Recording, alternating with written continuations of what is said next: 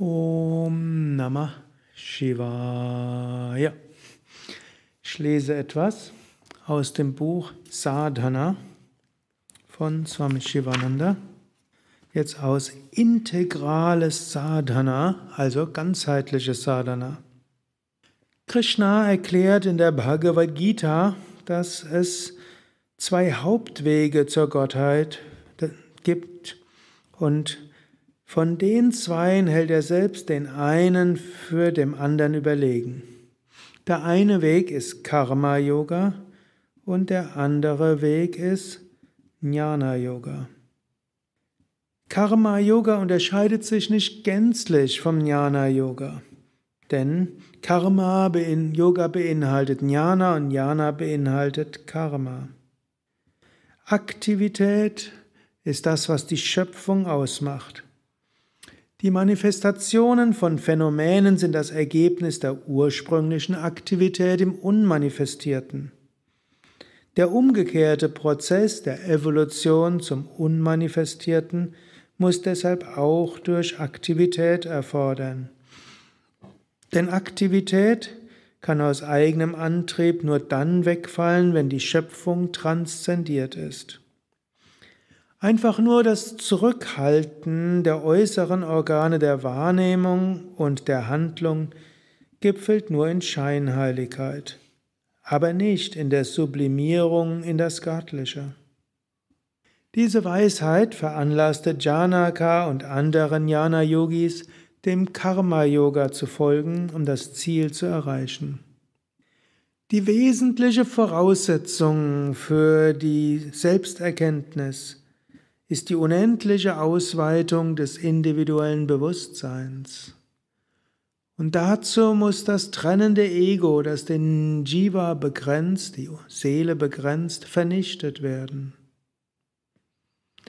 Egal, was man auf dem spirituellen Weg tut, es geht immer darum, das Ego zu überwinden.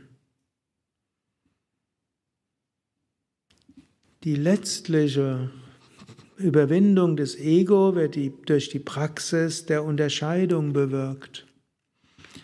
Aber um dorthin zu kommen, gilt es, Karma-Yoga zu üben. Solange du von Wünschen getrieben bist, solange du von Abneigungen getrieben bist, solange du Ängste hast und solange du unter Kränkungen leidest, musst du durch Karma-Yoga dein Ego überwinden. Wenn du über Wünsche und Abneigungen, Ängste und Kränkbarkeit hinausgewachsen bist, dann kannst du durch Viveka allein das Ego überwinden. Viveka, Unterscheidungskraft. Ein wahrhafter Yogi, eine wahrhafte Yogini handelt dynamisch, bleibt innen aber ruhig. Wenn der Ego-Damm eingerissen ist, dann fließt es durch den Yogi hindurch. Letztlich gibt es eine Karma-Jnana-Synthese. Handeln mit Erkenntnis und Nicht-Identifikation. Und dabei entsteht auch tiefes Gefühl. Denn Gefühl ist auch ein wesentlicher Teil in der Struktur des Menschen. Gefühl ist von zweierlei Art. Liebe zu Gott und Liebe zu den Menschen. Bhakti heißt Liebe zu Gott.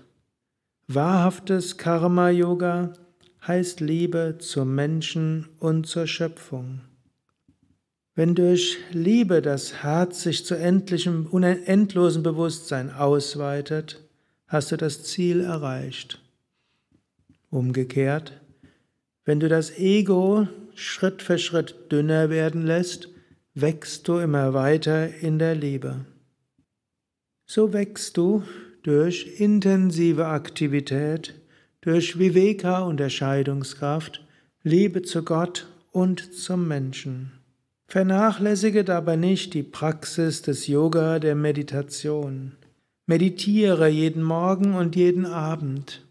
So baust du wie eine Festung, die dich vor äußeren Kräften und inneren Feinden schützt.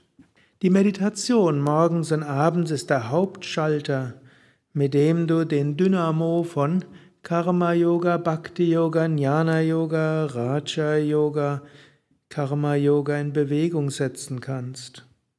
So übst du den Yoga der Synthese.